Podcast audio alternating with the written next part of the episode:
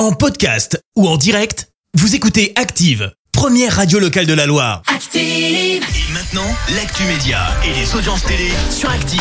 On parle télé à la radio avec toi Clément, si on jette un œil aux audiences. TF1 en tête hier. Bah oui, avec le rugby et le match Pays de Galles-Fidji qui a rassemblé 5 millions de personnes. Ça représente 26% de part d'audience. D'après Nicolas, notre reporter, oui. C'était un des plus beaux matchs de la Coupe du Monde pour l'instant. Voilà. Moi non plus, je ne l'ai pas vu. Derrière, on retrouve France 2 avec Haute Couture et Nathalie Bayo casting. France 3 complète le podium avec les carnets de Max Lieberman. Après, je suis pas trop d'accord avec lui parce que France All Black, c'était incroyable. Comme on a eu peur au début. Oh oui. Moi, toute la première mi-temps, je respirais pas. Mais il y avait de la bataille. Des programmations chamboulées. Tout au long du week-end, suite au séisme qui a touché le Maroc, drame qui, vous le savez, a fait plus de 2100 morts. Résultat, les chaînes de télé ont dû faire face. Un hommage a été rendu aux victimes dans Célébdo sur France 5. TF1, de son côté, a choisi de miser sur une édition spéciale hier après le 13h.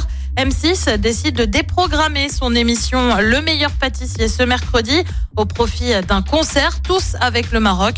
Concert en direct du Dôme de Paris. Et puis on reste sur M6 avec le retour de Christina Cordula. Pour ceux qui la remettent pas, c'est celle qui dit tout le temps c'est magnifique et appelle tout le monde ma chérie.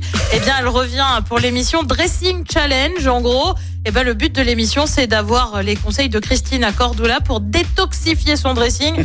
En gros, ça veut dire faire le tri, pour parler plus simple. Ça débarque donc le 25 septembre sur M6 à partir de 16h50. Et le programme ce soir, c'est quoi ? Sur TF1, c'est le retour de la série Les Bracelets Rouges. Sur France 2, c'est une série aussi avec Filles du Feu.